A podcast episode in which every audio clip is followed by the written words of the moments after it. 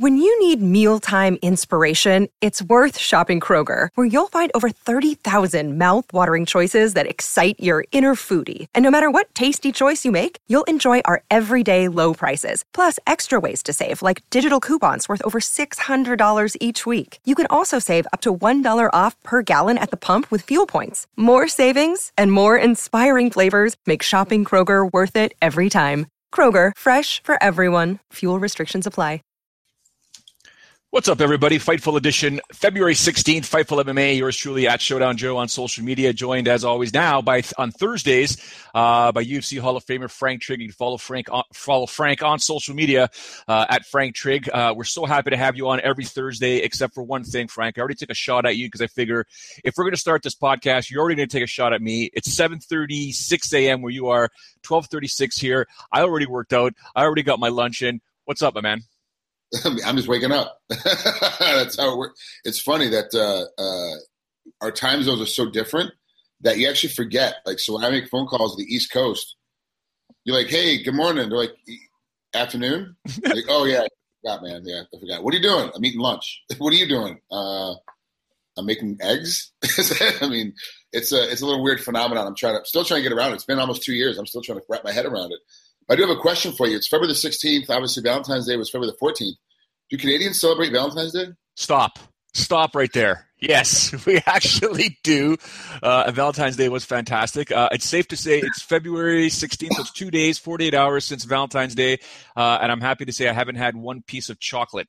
Although come Saturday, it's probably my cheat day. I'm going to devour all kinds of chocolate. Bad, I know, but it is what it is it's funny because uh, I always have to remember because I have so many friends that are Canadian that I have to remember Thanksgivings are different, but that's really the only holiday that's a separate one. And then, but still, most Americans don't realize that Canada is a separate country. They just assume uh, they do the same thing.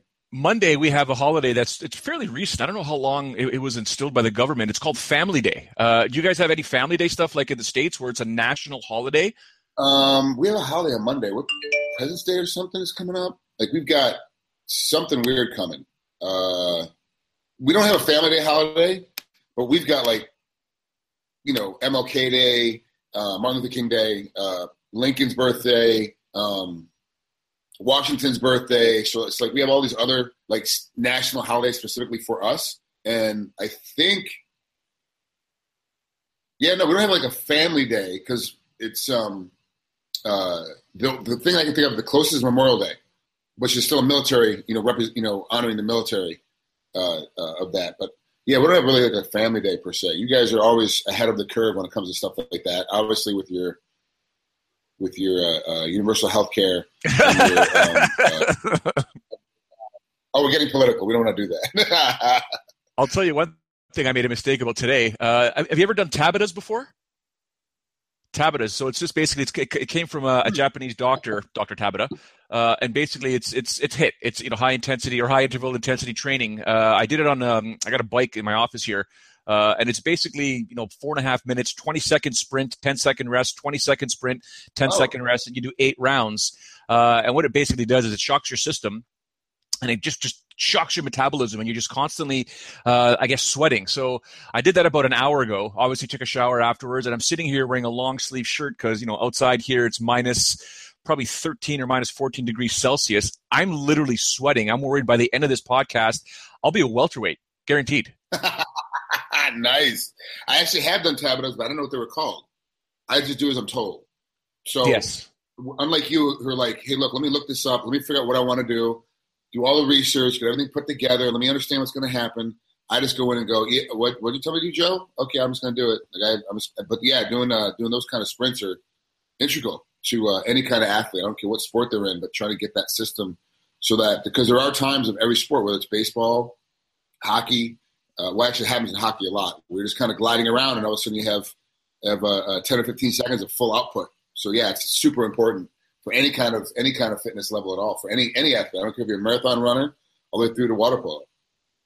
So uh, it was actually Jonathan Chaimberg who first introduced me to it about five or six years ago when he was working with Rashad Evans, who absolutely loved it. And so you can do it on a treadmill, you can do it on a bike, you can do it outside, you can do it with body weight exercises. What it basically is is, like I said, those 20 seconds max effort from 80 to 100% max effort and then 10 seconds of rest. But let's say you do it on a treadmill. Well, you got to put the incline pretty much as high as you can and you've got to put it up at sprint mode. So you sprint for those 20 seconds and then you step off and you wait the 10 seconds, go back on and sprint. It's the same thing with the bike. What I do is I crank it as, as, as hard as I can possibly pedal and I go for those 20 seconds I can't wait for the weather to get warm. I definitely want to try it on a track because obviously when you're sprinting uh, on a track or on grass or on hills, I mean your your your cardio and your lungs just go through the roof. But literally, it's eight minutes. It's, it's so it's 20 seconds, 10, 20, 10. Yeah, it's it's no, it's not eight minutes. It's I think it's four and a half minutes. But by the end of it, you're absolutely drenched. And I remember when I first met you, it was it was Stephen Quadros myself uh, and Alex Caparici Apex Days. Uh, this was this is 2003, I think it was. And I remember when I first met you, you were in the gym, and I was looking at your forearms, and I'm like, this guy's sweating through his forearms. Like, how does he know how to get his body to do that? And that obviously comes from wrestling, I'm assuming. Yeah, yeah. Because we. So back in the day with wrestling, it's changed now. It's completely different. We're kind of uh, Neanderthals when it came to it, the way we started. But it was we could walk into the room and the restroom would be 85 degrees when we start. And so if you if there's and it happens, like people don't necessarily sweat out of every pore in their body. And wrestlers learn from years and years and years of being in these hot ass rooms and doing max effort whenever we shoot a takedown or trying to do sprint drills or whatever that the body's got to cool itself. So every pore then becomes uh, necessary for releasing heat, which means obviously sweat. So it just keeps dumping all the sweat out. So I, I sweat through my fingers, I sweat through my hands. Like it, it's really strange. I'll go work out and people don't even want to touch the same stuff that I've touched because I put sweat all over it just by just by holding it and working out with it. Not even like laying on top of it, putting my body on it because I still sweat through my hands. It's been years since I've been in that kind of temperature, but my body still sweats out of every pore. Do you find when you walk into a gym, a dojo, or anything that even if you're not there to train, just to do something, you automatically start sweating? Um, no, my heart rate accelerates for sure. Like when I when I walk into a spot, like I'll, I'll definitely get that that oh I got to start. Like my body wants to start warming up. My the mind um, controls the body, and my mind automatically, my subconscious automatically goes, "Hey, we're in a dojo, we're in a we're in a gym. It's obviously we're here to train. We're not here to screw around. We're not here to mess around." So my heart rate and blood pressure will start to raise to get my internal temperature up because it knows my mind thinks at least, "Hey, it's getting ready to start training again." So we just automatically start warming up without even trying. And I noticed myself because my heart rate's up, my blood pressure's up, that I start fidgeting, and I'm rocking back and forth, and then I'm like I'm shadow boxing. I'm just standing there talking to somebody, and I'm, I'm screwing around and it's like I'm it's like uh, uh, uh, I'm full of all this extra energy, but it's not necessarily conducive to what I'm trying to do at that point in time. But my body just automatically does it because of the situation I'm in. Yeah, so it's it's you know, it's funny because when I do go to a gym, and I've obviously you know being blessed of who I am uh, and, and able to build a profile that I have in Canada, I can walk into any gym, especially in the Greater Toronto area, even a little further out, and you know I've got an open open all access pass to train anywhere I want. But when I go visit people just to say hi because I'm in the area, I, I I get those jitters. I'm like, yeah, you know, those guys are working takedowns, or that's a nice submission. I, I want to train that. And I'm like, I'm not even here to train it. I'm by the time I leave there, I probably lost a good, you know, half a pound, a pound of just sweating. And I'm like, well, that that was nice wearing a suit and tie, dummy. uh, it's awesome to watch you sweat. Like they have that little streak because your tie doesn't doesn't doesn't get sweaty, but the shirt around it gets sweaty. so you have like this there's a line on your body. It used to happen to me all the time in my pride days. The word remember Bobby T? Say again. Do you remember Bobby T from Sportsnet? Oh, yeah, of course, yeah, of course. He's such a jerk. He, we, we didn't matter what city we were in. If we had to go film or shoot something, he knew. He's like, "All right, Pitts, settle down." I'm like, "What?" He's like, "Just settle down, Pitts." What are you talking about? And I remember there were times because you know you wear those nice custom designed dress shirts. Yeah they're not designed to be, you know, you're not supposed to sweat in those things. And obviously, you have the pits under your arms, and he would bust my tail all the time. Yeah, let's go, Pits. Come on, get this interview done, Pits. Let's go. You're not training here. Let's go. Come on. And I'm like, just a jerk. oh, that's awesome. Uh... All right, we're going to get going here real quick with some MMA topics here. But before we start, uh, managing editor for Fightful MMA and Fightful.com, Sean Ross Sapp, just sent me a message saying, ask Trigg if he grew a beard so people wouldn't think he was Kurt Angle. no, no. I actually grew a beard because um, I, have spent my entire life playing the heel, playing the bad guy. It's always been been um, kind of how I've done it. That's why all those those great shots when Matt Hughes and I fought each other, and uh, all the shots with Dennis Hallman and, and, Lawler, and like the reason why like I was able to get my career started and, and keep it maintained for as long as I did is by being, being the heel, like being the bad guy.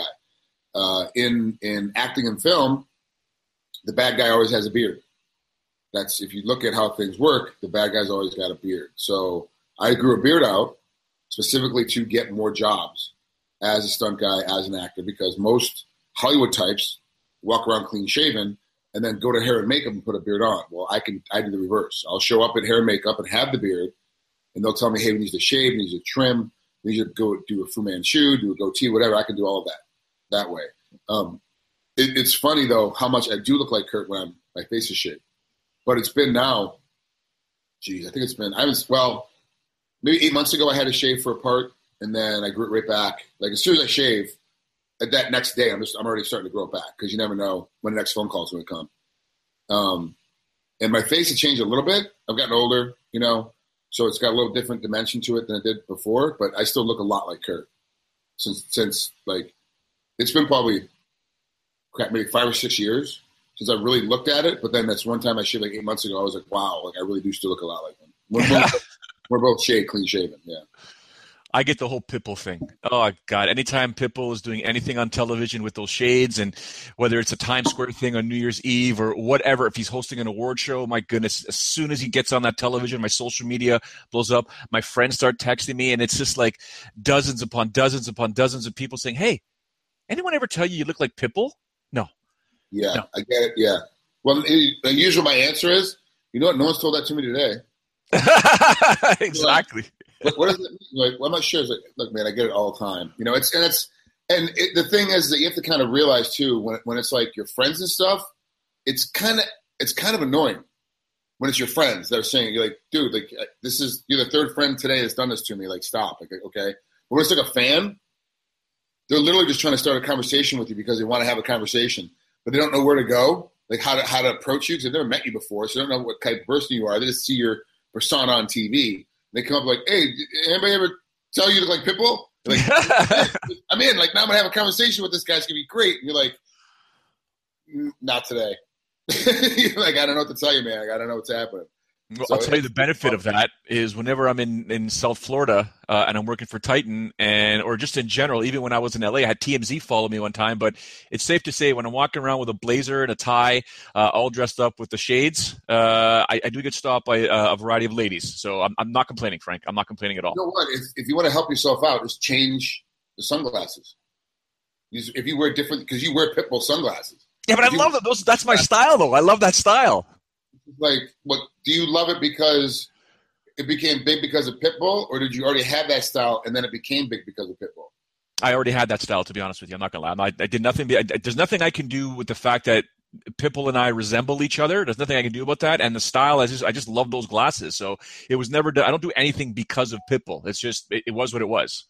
Well, let's be honest. Pitbull's got a pretty good style. So like, I, I, kind of followed some too. You know, he's got a, a particular look that really works for the bald guy.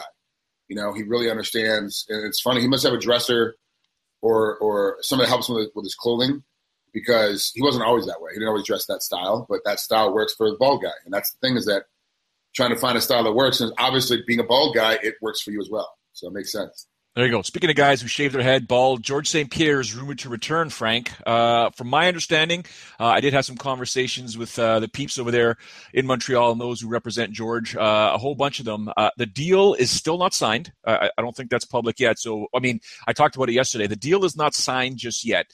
I was told um, that the sentiment is no one's holding their breath. It's been going on for six months. We all know that, but no one is holding their breath yet. Uh, and of course, there was the the sort of a few sticking points. Obviously, money. Uh, Elias Theodorou has been coming on this on the podcast every Tuesday here and saying he's hearing like ten million dollars. I don't know what that means uh, in terms of, of per fight. If that means over a set amount of fights. If that means a percentage. Uh, whenever he does compete, uh, and the other thing was Under Armour versus Reebok, uh, and the information that I got is it's no different than Tom Brady. Know, Tom Brady is sponsored by Under Armour. If you if you Google Tom Brady and Under Armour, boom, you'll get right to the Under Armour page with Tom Brady uh, and the stuff that he wears. But when he wears a New England Patriots jersey, it's Nike. So in essence, if George St. Pierre is going to be competing under the UFC banner, he has to wear Reebok. Under Armour probably isn't happy with it. They understand it, but outside of the UFC, he's back to wearing Under Armour. What's your take on this whole situation? Do we really care? I'm, I'm going to lose a lot of Canadian fans. I mean, does it really matter?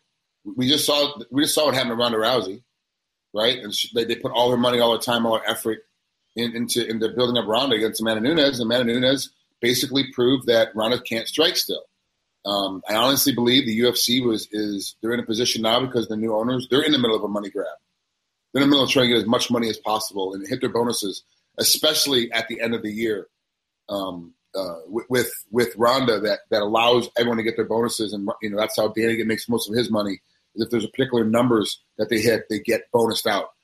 So it's very interesting to see what they did. Like they should have brought Ronda back with with a, a, a lower level girl, a warm up fight. She's been out of the ring for over a year. Like, give her some time to kind of get the ring rust off and get comfortable. Don't give her a great striker. Give her a mediocre striker, but a great grappler, and let her get be tested in the space that we all know she's amazing at, while she still work on her on her stand up game.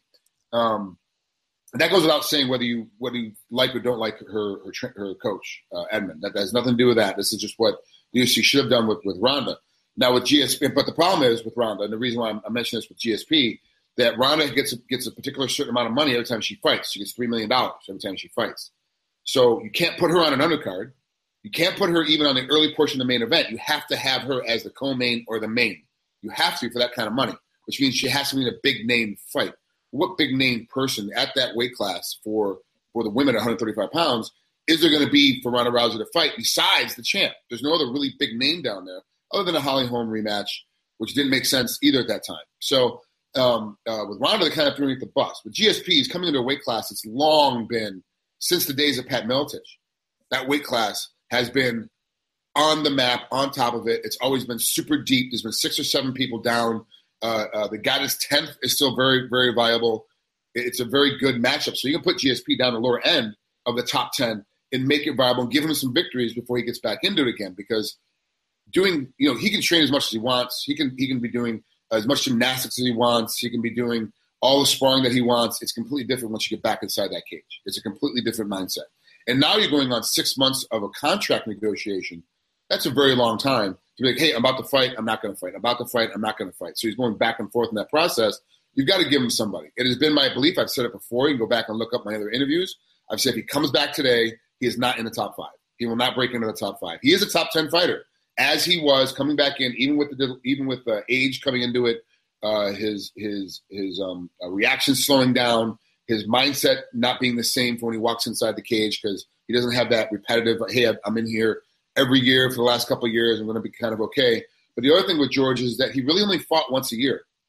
He wasn't a guy that was super active. He wasn't a guy that was fighting three or four times a year. So for him being off for a year, it's really not that bad. Him being off for 18 months, okay, he kind of can fix that. Two years, it's really not that. It's really still fixable to get him back in the cage and kind of be at the same level. Where most other athletes, if they've been out of the sport for two years, they're done. There's no, they're not coming back in. They're bottom twenty. GSP though gets the pass because you really only fought once a year. That was kind of his his pattern. He'll still be in the top ten, just won't be in the top five. Um, he can't beat T Wood at this point. Can't beat uh, uh, Thompson Wonderboy at this point. Um, those guys, the game has advanced so much; it's been amazing. Uh, I think he beats Johnny Hendricks again, but not in a split decision uh, when he'll actually beat him decisively because Johnny's fallen off quite a bit, which hurts me to say. Obviously, as a, as a Johnny's a friend of mine and as a wrestler, um, it, it's it's one of those situations. You're kind of looking at these guys like how you have to have to line them up. Lawler, I think, beats him up still, you know, and so it, it's it's a very difficult matchup. But there are names that you can get him on. Now, if he's getting ten million dollars, he's got to be a main event, co-main event. Otherwise, it makes no sense. You, you, you know, it, makes absolutely no sense. And what does he draw? Canada, of course, will come by on what will buy for sure. 100%. Canada loves GSP. He shows up on an event. It's a pay per view card. They're buying the pay per view. They're buying everything wrapped around. They're going to watch everything wrapped around on on uh, Fight Pass. It's going to be a big deal. But where else? There are so many new fans now to the sport that have never seen GSP fight, and these are diehard fans who are now going through all the archives. They're going through watching everything, and they've never seen GSP fight. He he retired when they after before they became fans. So now it's a situation of well, who else is going to come on board? So is he is he is he worth uh, uh five hundred thousand pay per view buys? Is it worth seven hundred fifty thousand pay per view buys? Is he doing a million pay per view buys? I mean, I don't I don't see it coming out that way. So it's going to be very difficult for the UFC to to deal with GSP for the first couple of fights. He gets out a two fight winning streak. He can do whatever he wants at that point. He can say whatever he wants. Um, he can do and pick, start calling out people like, I want to fight this guy and fight that guy, and every fight's going to be amazing. Like that's what he can start to do. But the first fight back, there's still going to be these questions, especially after a Ronda Rousey. This is the problem. If, it, if this had happened, if he got his deal done and, and fought in January, we really didn't have time to digest what happened around it. We didn't have time to talk about it. He could have came right out in January and demanded whatever he want, done whatever he want, been in a, been in a title fight, and everyone have been behind it and watching it happen. But now we've had time to digest what happened around him. Now we're into February. He's not going to fight.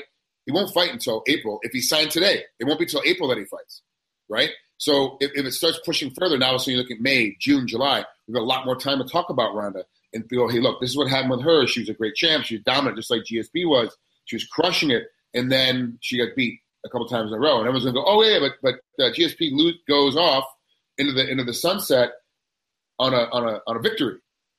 Yeah, he had a split decision victory over Johnny Hendricks. Where is Johnny now in the weight class? He's and not. He's at 185. Like, oh wow. Yeah, it's like, geez, he's not even in the weight class anymore. He he can't even make weight. He slipped so far down, and now he's at the bottom of 185. So what happens with, with this with this process? it lowers his it lowers his ability to be sold. It really does lower that ability. And one of the things now that fans are figuring out about GSP, and, and this is how he runs his camp. I'm not making a decision on how he runs his camp. I'm just saying this is what the fans are figuring out. He is having a very difficult time um, keeping up with social networking. He doesn't like the social network. He doesn't like to be on it. It's kind of a, a, a problem for him because um, he doesn't want to be in the middle of that game. It's just not his mentality, which is great because it makes him more focused on working out. I think too many athletes are too busy oh my god, I got to answer this guy back. I got to answer. You like, dude, you're you've already missed the first round. Get get through your warm up. Okay, I'll be right there. They're too busy doing that. But people realize that when GSP does get on social network, it's not him. It, it's it's a company that he hires or his friend that's, that's doing it for him, and it's come out that he's done these other things in the past. So he might change now. He might be different now. But then fans have a t- hard time getting behind somebody that's not authentic on social media because we are social media driven now as a, as a world society everybody. We're, we're, we're super upset that China, you can't get any information out of China because they shut down Google and they shut down YouTube. It's not allowed in, in the country. So social network wise, we can't get stuff out. So a lot of the stuff we learn and the reason why fake news became so big so quickly is from social network. When we realize that this is not a real person and they don't have in their tagline, you know, uh, uh, fake Joe Ferraro. They don't have it in their tagline that, hey, this is a fake account. I'm just, you know, I'm just mimicking this person. That all of a sudden now becomes a situation like, hey, this is really Joe and what he's saying, oh, gee, it's really not Joe. I thought I was talking to Joe for the last six months. I thought I was answering right to him. And that's why when I always talk to people, go, hey, look, sometimes it might take me a minute to get back to you because I am the only one that handles my, my accounts. I am the only one that answers. I'm the only one that posts. No one else does anything. So if you don't like it, it's me actually doing it. If I offend you, I've actually offended you. It wasn't my cousin. It wasn't my brother. It wasn't some team I hired to do it. I'm doing it myself. And a lot of athletes are like that. You know, you, you want to get a hold of, uh, uh, you're talking about uh Elias, you want to get a hold of him it's him directly. You want to talk about his luxurious hair? It's his damn hair you're talking to. Like it's not like some random person trying to get on social media and it's becomes a problem. So now you're trying to get in the sell of the fight to get the numbers up. It's going to be difficult to get new fans and grab new people. So I'm really interested to see how this pans out. I said a long time ago he's not the top five if he comes back, uh, and I don't think it'll ever happen because he makes almost as much money doing movies as he does fighting. So what's what's his desire now? What's his motivation to come back? Is it a money grab because he realizes that that doing these little small parts in in, uh, in Captain America: Civil War and all that stuff is is not really going to pay the bills? Is he got a larger overhead, or is there like BJ Penn, who I talked to intimately before his last fight? There's a real desire to come back. He really wanted to come back and fight. He really wanted to put the time in, put the time in, and just didn't work out for him. His speed is, is, is gone. He got older. Father time has crushed him, and so he's he's not any good. What's going to happen with GSP? How is it going to be seen when he comes out and fights? They're going to have to pick it if they want to. If they want to push this guy, they're going to have to pick the right fights, the right fights for him, the right fighters. It's going to be really hard for the UFC to get this guy in, and that could be part of the negotiation process too, because GSP is one of the smartest guys. And, and, when I say GSP, I mean everyone he puts around him, his entire team, from from the TriStar Academy group, everybody from Firas at the top, all the way down to the, to the guy in the corner. Like he just keeps the best people around him and cuts the fat off. That when it comes to negotiation, he's probably negotiating his first two or three opponents. That that's my guess. I have no inside information on that, but that's my guess. And apparently, uh, so that there's there's conversation in terms of who he could be potentially facing should he return. Uh, and the name Michael Bisping keeps coming up like over and over again. I mean, that that's 185 pounds there. That's a middleweight champion.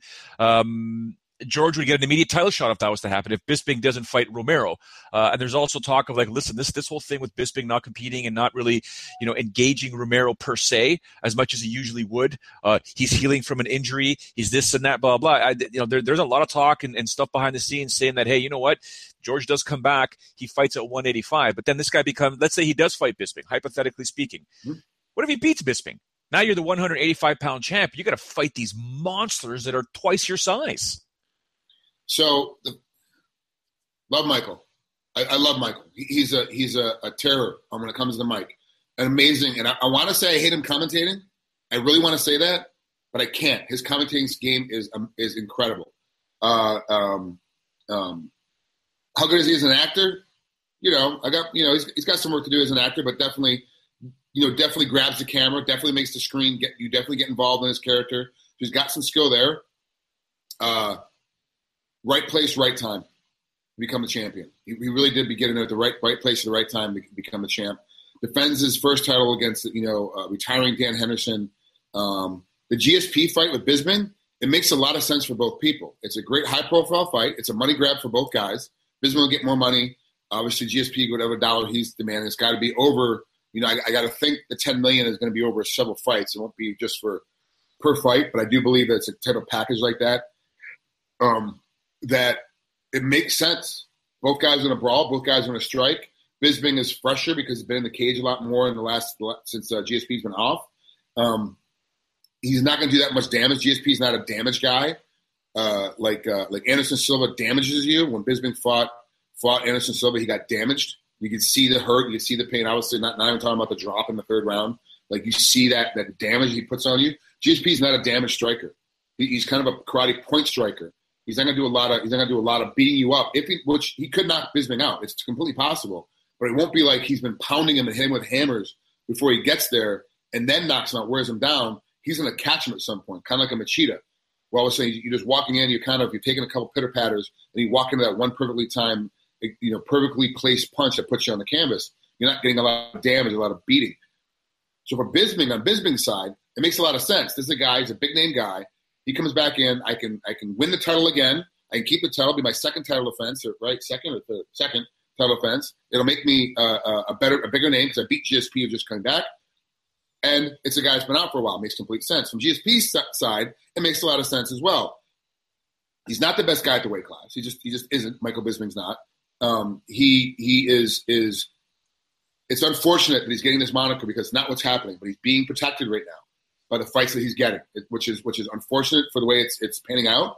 Um, but it's not what he's trying to do. Michael will fight whoever they put in front of him, but he is kind of being protected. Is, is the is the is the optical of it right now? Is the view of it right now? It looks like he's being protected because he's getting these fighters. There's like a lot of guys at 85 that want to fight. A lot of guys at 85 are asking. You know, Romero, Jacare Souza, like these guys are all trying to get in there, and he's fighting other guys that aren't necessarily in the in the next set of rankings. Uh, so as a result, the weight class is kind of being hamstrung. Not even GSP in, it's the same thing that happened at 45 with Conor McGregor. He had the belt, but wasn't ever fighting at 45. Uh, uh, and so all these other guys in the weight class had to keep fighting other people to try to figure out who's number one. Same thing's going to happen at 85. Who's really number one? GSP all of a sudden wins the belt, like you said. He doesn't last one title offense. Because now who do you put him against? GSP beats Bisping. Who does GSP fight next? Anderson He's not Silva. a You're like, now you got to fight Silva. Well, is that fight just as, interesting as it would have been five years ago? That was the Manny Pacquiao uh, um, uh, Floyd Mayweather fight of MMA, and it passed by. So it's not really that interesting. So he fights Anderson Silva, and, and we're still like, you didn't fight the best guy in the weight class, eh, who happens to be the champ right now. Um, then you go in and you fight the guy that that is really on the downslide. Just talked about his last fight. We weren't really sure is he retiring? Is he not retiring? You know, you know, fighting is still in his heart, but what does that mean? We're not really sure what he was saying in his, his post fight uh, interview. And then all of a sudden, now you, you got him fighting two fights in a row. Uh, GSP means got two fights in a row. He beats the champ 80. This is the story of the one. As head of maintenance at a concert hall, he knows the show must always go on. That's why he works behind the scenes, ensuring every light is working, the HVAC is humming, and his facility shines. With Grainger's supplies and solutions for every challenge he faces, plus 24 7 customer support, his venue never misses a beat. Call quickgranger.com or just stop by. Grainger, for the ones who get it done. What's the easiest choice you can make? Window instead of middle seat? Picking a vendor who sends a great gift basket? Outsourcing business tasks you hate? What about selling with Shopify?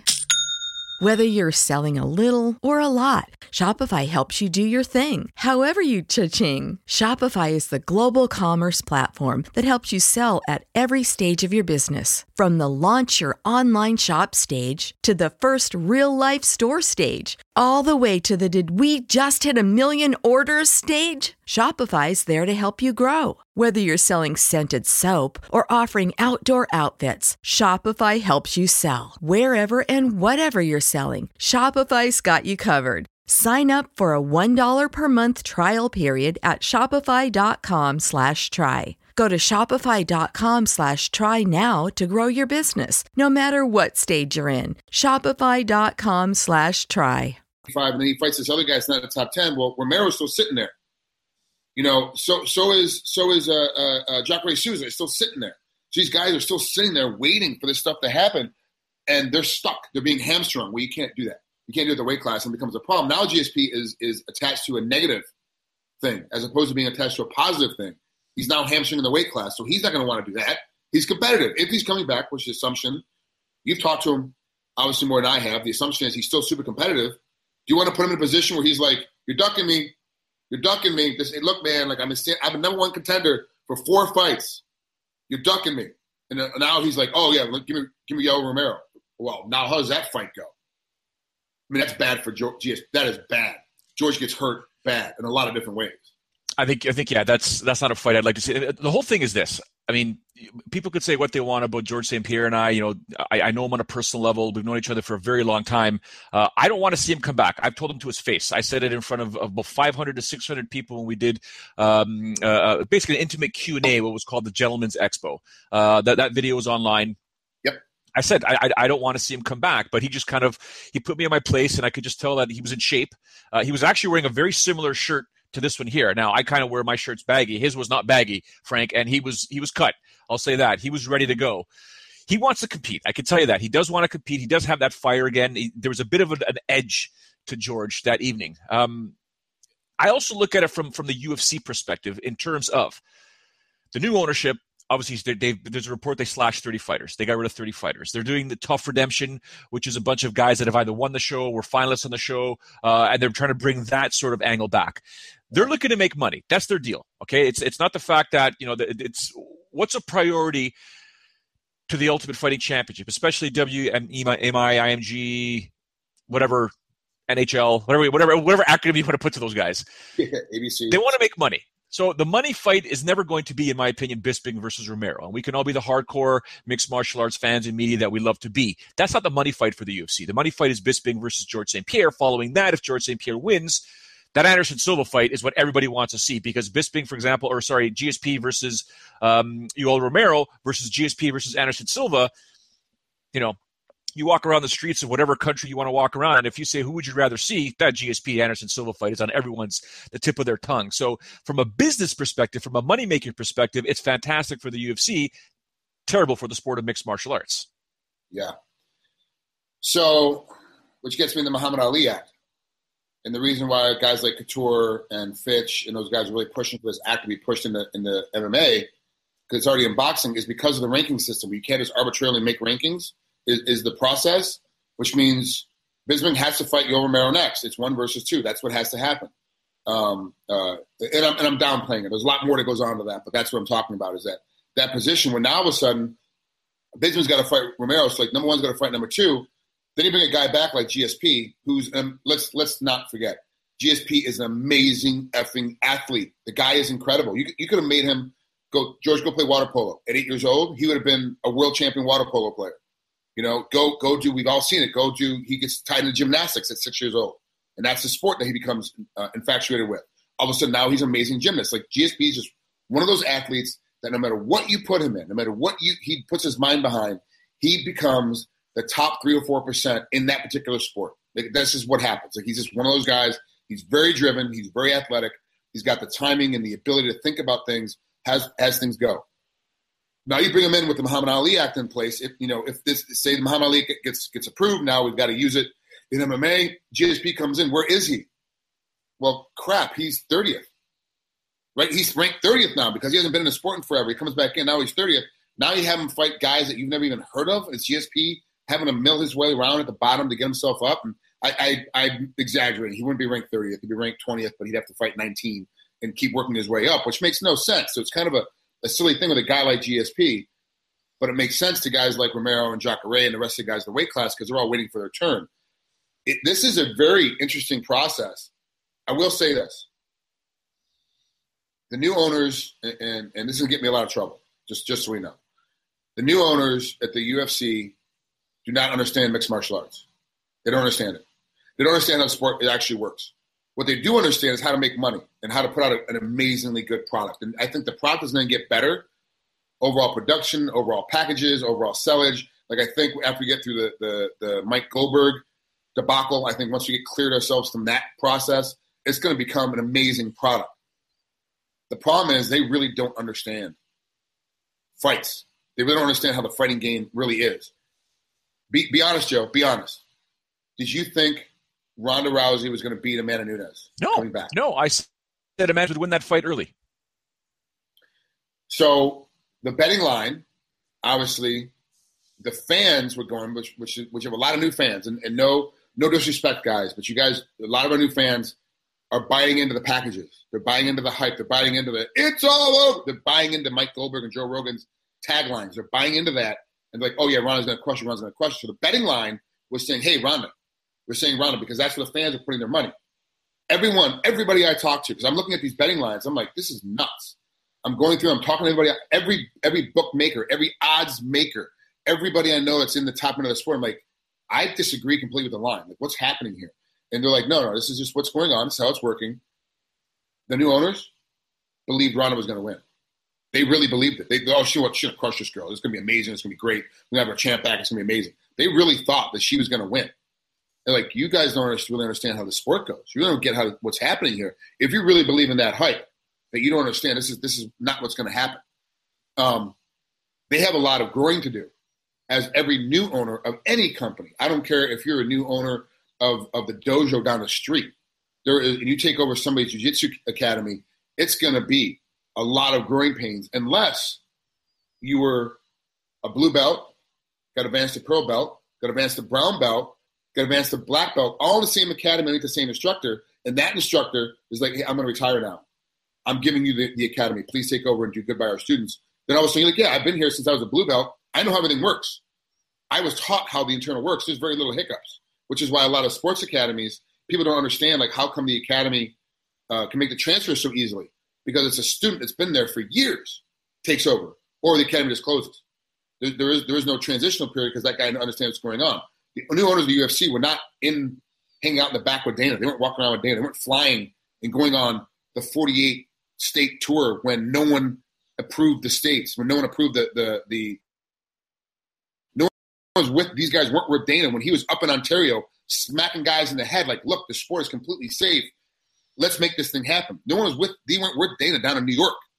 This is going to be approved. Like this, this is you guys are stupid. You're costing yourselves monies and problems. And and if you don't have us in here, like this is incredible. Like you you were you were costing yourselves ten million dollars a weekend every single time the UFC comes in. They weren't with Dana during that time.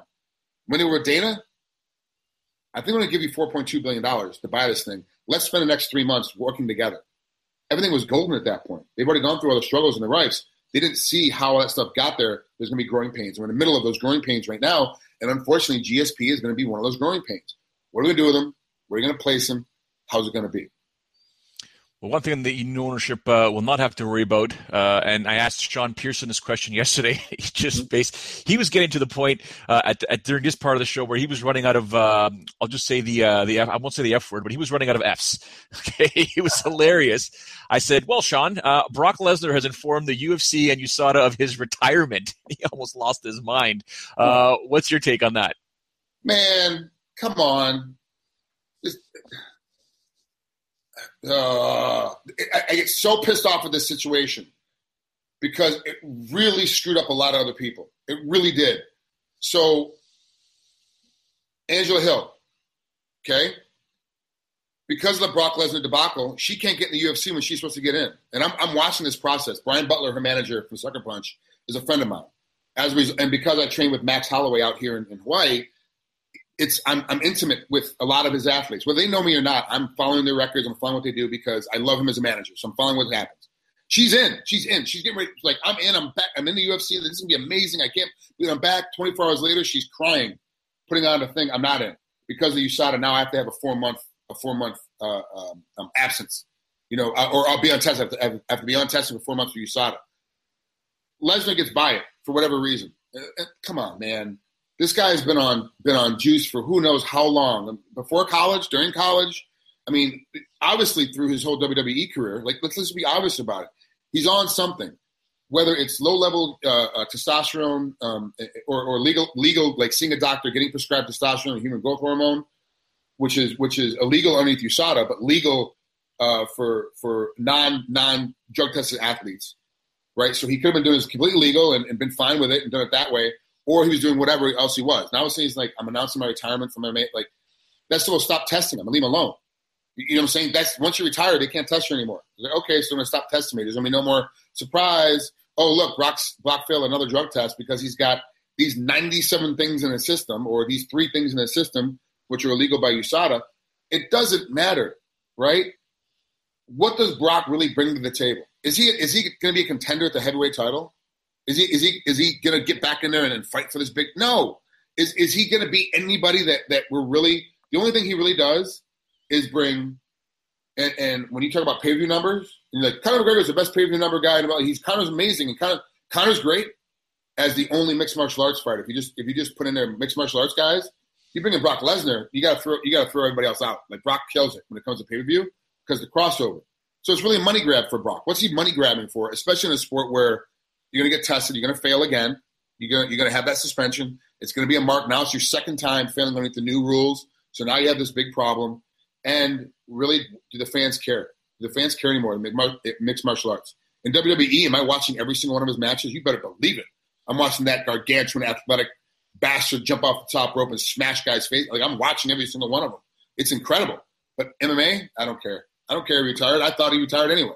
I thought he retired the first time. I didn't think he was coming back for his last fight. I didn't think he was going to make it back in again. But I've been, I said the same thing about GSP, but yet here we are. Yeah, things are so fluid in mixed martial arts; they can change, uh, you know, overnight. Uh, I want to just touch on real quick before we get onto this UFC Halifax card. Even even that we'll touch on very very quickly, Frank. But I want to get your thoughts on what happened in the main event between Holly Holm and, and Germaine de Randamie, especially from a referee's perspective, because uh, obviously, you know, I, I, know Todd Todd Anderson, the referee, uh, actually took the course with me. Um, mm-hmm. So I know he's a good referee, and unfortunately, he's probably going to be labeled for now uh, for one bout, and people are ripping him apart for not taking away a point. The first time GDR did that, then the second time GDR did that. Uh, but from your perspective, uh, what went through your mind when you were watching that fight, and, and just overall in general, the whole situation? Now, I want to remind everybody these are my opinions on this particular faction. If you really want to know uh, right or wrong, always check in with John McCarthy or Herb Dean. They are the top end of the heat. They get and understand everything. So this is my understanding from the conversations I've had with other officials and and and kind of putting it together on my own.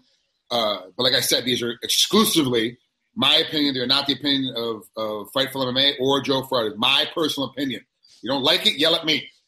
Well, if you like it, yell at me. If you don't like it, yell at Joe. And that's just how it works. Let Pitbull take the heat.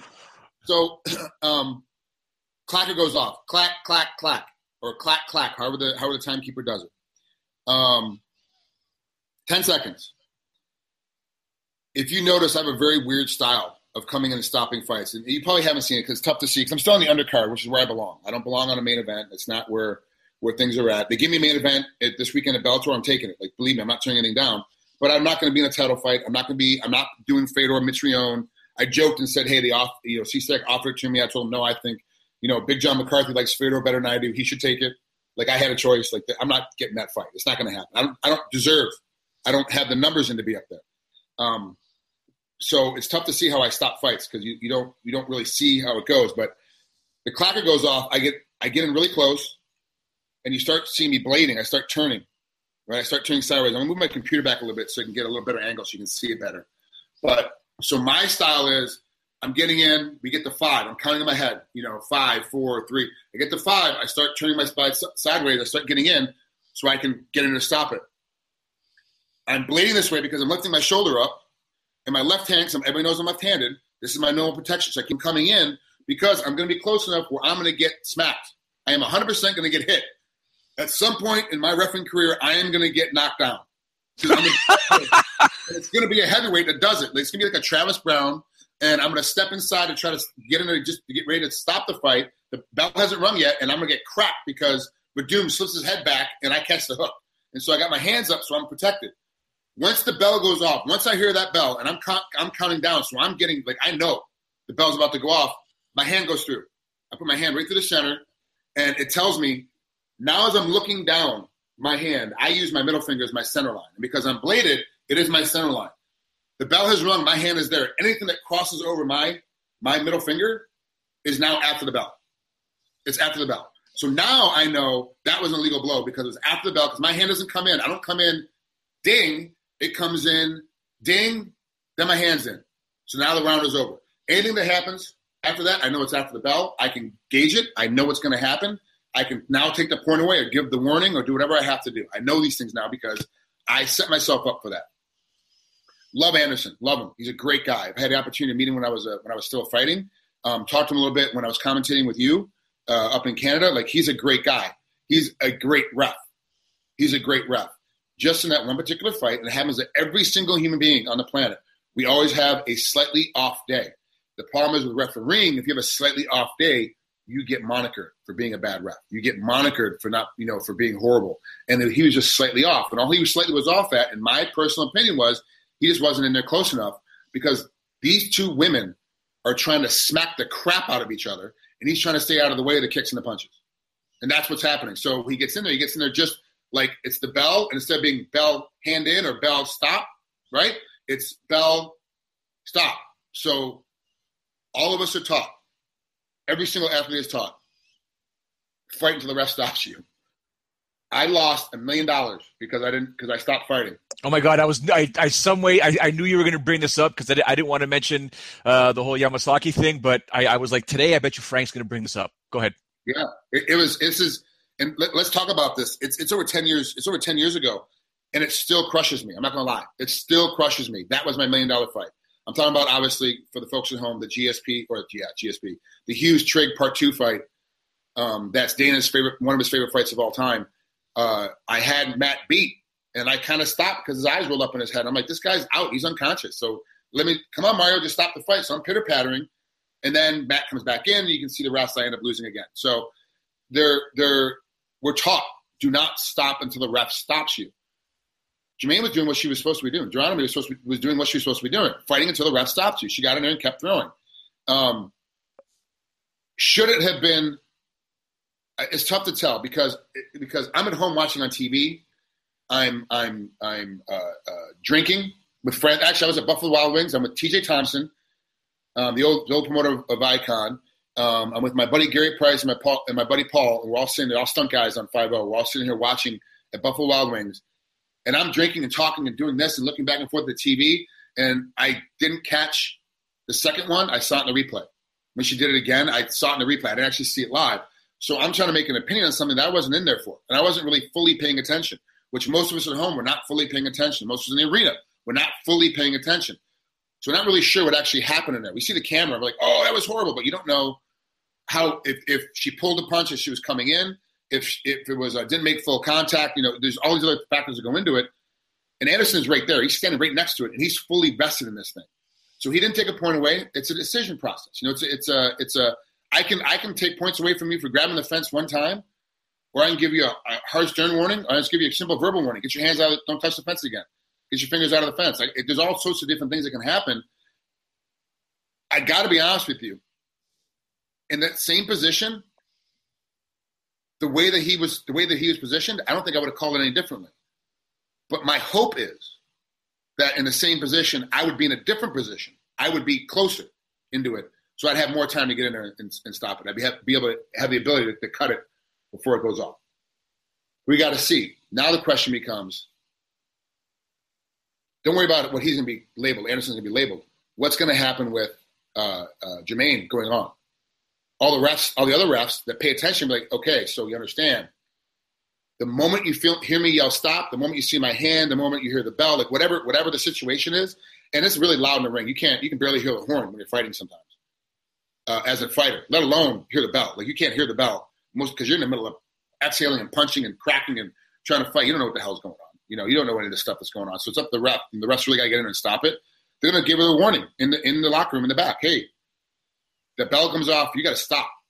You got to stop. Like that. That's it. You got to you got to quit doing it. All enough to have to take a point away, and then if if this is her, habitual for her, it'll be, get a point taken away. Just like the eye pokes for Jon Jones. Now it's a, now it's a it's a whole new rule because because of this guy. So now it's a whole different thing that uh, he'll get he'll get penalized right away. But that's just the advantage from the sport. We got to see, man. I honestly, Anderson was just a, was just a little bit off. He wasn't completely off. He's not a bad ref. He's not a bad guy. He had he had out, of 100 percent being there 100 percent. He was there 95 percent. It's just that five percent that that now we're all going to remember, which sucks. Which I feel bad for him for that, but we'll see what happens, how things how things process out, and of course it makes uh, Nevada State Athletic Commission look bad as well. Yeah, well, was actually New York. I'm sorry. Yeah, I said Nevada. I'm sorry, New York. I think it so, which is kind of what people are talking about. It's New York and this, is and that, and they don't have you know the experience in terms of MMA. And I'm like, it has nothing to do with the commission. If you if you want to think about it, because you know Todd Anderson's been in you know in Ontario refing for quite some time. He's done a variety of, of UFC events and other events, so he is definitely a qualified ref. Uh, you know, and and even if it wasn't someone that I know personally. If it was any other ref, because I've taken the course, because I can see it through the lens of a referee, I can understand where that error could take place. I can also understand where the coaching is going to take place afterwards to say, hey, you know what? Next time you need to consider doing this or perhaps work on this. So I totally get that. Now we are running out of time here. I do want to get three th- three opinions from you. Um, yep. Three belts. The first one will be. Um, a couple minutes ago. We got um, Fedor versus Mitrione at Bellator, an event you'll be refing at. Uh, are you able to give commentary or, or, thoughts on that fight at all? Yeah, it's tough to it's tough to say. You know, I'm, I gotta have an opinion. I'm not I'm not a Neanderthal. I'm not a I'm not a robot. I would always have an opinion. Um, which you know, Mitrione's athletic and incredible and, and amazing, and, and, like he's really working his ass off since he moved over to Bellator to prove that he can be one of the best heavyweights out there, no matter how no matter what organization he's in um, Fedor, why is he back? What's his motivation? Like, why is he why is he back all of a sudden? Why is he trying to compete again? Like, what's the motivation? If it's a, if it's a money grab, not good for Fedor. We saw the way Henderson beat him up. We saw the way that Werdum beat him up. We're watching these guys. Uh, was it was it Bigfoot beat him up? He's not doing very well in his last little bit. He he fought over in Rizin and had a, a great little showing, but he's not he's not the top of his game anymore. So who shows up? It's going to be a very interesting fight. A very interesting fight. Excuse me, but I have to I have to lean towards Mitrione right now because he's the more active. I do like how how Bellator does things. We saw this happen with Big Mo and Rampage. Big Mo was trained with with Chael Sonnen. And, you know, the, the, whole like three four days before the Tito Ortiz fight, they were all trained together. And then that night they announced uh, Rampage and, and, and, King Mo. Sonnen goes and talks to to King Mo afterwards, like, why didn't you mention it? Like, we were training together the whole week. Why didn't you mention something like that? He's like, I didn't know. I, I, I didn't know. I had no idea. Same thing happened with Fedor Mitrione. Mitch, I saw Mitrione when they were making the announcement. He had no idea what was going on. He had no clue what was going on until they make the announcement. So you're setting blank out agreements. Oh, this wow. Money, this the date and time. Opponent, I don't know who my opponent is yet. And so that's how none of this stuff was getting out. Bellator is, it's very easy for three people to keep a secret when two people are dead, right? that's how it works. So they're just skipping the having to kill two other people and not telling the fighters who they're fighting and it's keeping them separate, not letting them know what's going on. That that's how they're doing it, and so it's very ingenious. And so now you have less time to train for somebody. Now you have less time. You don't know what's happening because they're making the announcement for in about eight weeks. So you're like, you've been working out, trying to get ready. Oop, here's my opponent. I was working out the wrong way. It's a totally different fight now. So this is this is gonna be interesting to see how this fight pans out. But I'm definitely leaning towards Mitrione. All right, uh, we move over to UFC Halifax, uh, an event taking place obviously in Canada. I won't mention any Canadian fighters, obviously because we're, we're a little bit lapsed on time here.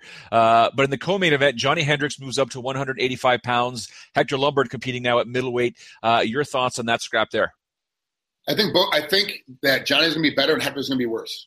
I think Johnny's been cutting way too much weight uh, for a long time. Like he stopped wrestling because he was cutting weight. He, he got tired of cutting weight after college he could have been a world champ. I believe. I, th- I think he definitely would have made the, the U.S. Olympic team uh, and, Olymp- and the U.S. world team for wrestling if he had stuck with it. But he got tired of, of cutting weight and his body was falling apart and was hurting. So now he gets in a problem where he's not making weight anymore at 170. He's gotten older. He's gotten bigger. He's you know it's just just how things go. Metabolism's changed and, and the whole bit. Uh, I think Johnny's better at 185. I really do think he's better. I think he can make a, a bit of a run. Do I think he's going to be able to beat guys like Yoel Romero and, and Jacare Souza? I don't think so. But I do believe he's going to make a better, a bit of a run up at this weight class. I really do. Um, Lombard, I think he's to be worse because the whole reason why he's so good is because he's so powerful and so explosive down there. He's not a grinder. Like Hendricks is a grinder. He kind of leans on you, makes you tired. And that takes a lot of energy. Well, Lombard's to be a lot more explosive. He jumps into submissions. He tries to rip stuff off. But doesn't, if he doesn't explosively get it, then he kind of has to change his gears. Um, he tires a lot quicker. I think both guys have more energy, uh, but in this one, it's very difficult to, to grab. But I'm leaning towards Johnny Hendricks. All right, main event: Derrick Lewis taking on Travis Browne, who has left uh, Edmond's camp, uh, has been training elsewhere. Uh, your thoughts on this one? Yeah, he's over at King's MMA, or no, Black House. He's at Black House now with Machida and, and Silva and the rest of those cats. Um, uh, late though, he transferred late. Like he, I think he moved over like a month before um, the fight. It wasn't like a it wasn't like a 12 week camp. He just kind of switched over. Obviously, he had to make a switch. There's nothing at Glendale Boxing Club with Edmond. There's no there's nobody from the train with. There's no there's no one that trains there anymore except for Ronda, and we're not even sure Ronda's still training there at this point. Is she retired or is she or is she uh, um, changing camps as well? We're not real sure clear on that yet. But yeah, uh, uh, Travis made the move. Normally, I would pick Travis over, over Derrick Lewis. Normally, that that'd be the case. But he hasn't had a full training camp underneath a new set of coaches, and that worries me. Um, and Derrick Lewis has been on a tear as of late. He's really been good. I got to say, it's a razor thin split, but I'm going towards Derrick Lewis. Interesting. All right, uh, let's wrap this up here before we let you go. Uh, what's next for you? What's going on? Where can we see you on television and movies, or, or what's just happening? Mostly Bellator. Am I correct? Yeah, Bellator this weekend for sure. Um, I'll be on a Spike the Spike.com card portion of it. I assume I haven't got my assignments yet. Won't get them until uh, Saturday when I get there. It's gonna be very interesting to see where they put me and how they place me. There's four of us, and there's uh, a lot of bouts. There's 18 bouts uh, that are that are total. Um, of course, there's only uh, I think it's four or five that are actually on on uh, um, Spike TV. Uh, the rest of them we, will kind of have to panhandle out. So I believe I'll be uh, I'll be doing a lot of the undercard to give uh, uh, Herzog, Beltran, and McCarthy a bit of a break before it gets to the main card. And then um, uh, after that, I got uh, the second to last um, episode on Lethal Weapon will be coming up here pretty soon. I'll be on that. Um, and then a couple episodes of Y50 that are coming up. You'll see me on that. And then I'm in the middle of negotiating a couple of acting deals. one is filmed in China, but going to be aired here in, in the states. And then um, the other, oh, I'm, I'm shooting a movie on uh, uh, March 13th. I'm not sure the name of it. I just just got the. They haven't sent me the script yet. I just got signed to it. I'm not sure what the script is. It's it's mid budget, so it's not like I have to know everything that's going on. It's one of those mid budget deals. So let me know in the next couple weeks. But I'm filming that March 13th. I start, and I'm not sure how long I go for on that one. Uh, ladies and gentlemen, although he is our Thursday co-host, we may be lo- losing him. Uh, I don't know what, what happens in China, dude. If you take your computer to China, if you can actually, because I think Google's banned there. They removed Google, so yeah, I might Google, lose you. No, but I have. A, don't you worry about me, son. I got a back door. I've already, I've already started talking about it. The moment I was like, I called my friend uh, who's helping negotiate this deal, who's also Chinese. I'm like, hey man, I got this thing I got to do, and I have to do it on Google. Like, it's banned over there, right? Like, what do I do? He's like, well, you know, there's yeah, it's banned, but you know, there's ways around. I'm okay. All right, we'll try to figure this thing out. So, yeah, we'll definitely right. get it. We'll get it worked out. It won't be for very long. It'll only be for if it happens. It won't be until end of summer, and it'll be like maybe a month or six weeks. It won't be too long. So. All right, perfect, perfect. Ladies and gentlemen, don't forget follow Frank on social media at Frank Trigg, Twitter, uh, Instagram. Uh, I think you're also on Facebook, if I'm not mistaken. Yep. All right, make sure you give him a follow. It is him. Like he said, it is him that replies. Please, if you do send him a message, give him the benefit of the doubt because uh, he could be traveling. Remember, there's a time zone difference. Uh, it is still morning there. I, I, mean, I feel bad that he hasn't had a coffee yet. I'm on number three, uh, but uh, monster. You know. I'm all right. I got a monster in. I'm doing okay.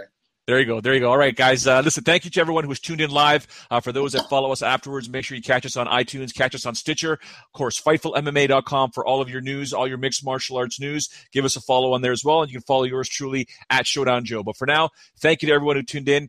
Wish you guys the very best. Uh, there'll be no podcast tomorrow. I'll return with Sean Ross Sapp on Sunday. We will discuss the Fedor Mitrione event, uh, the Bellator event, that fight there, uh, everything around Bellator, as well as the UFC Halifax card. For now, thank you very much for watching.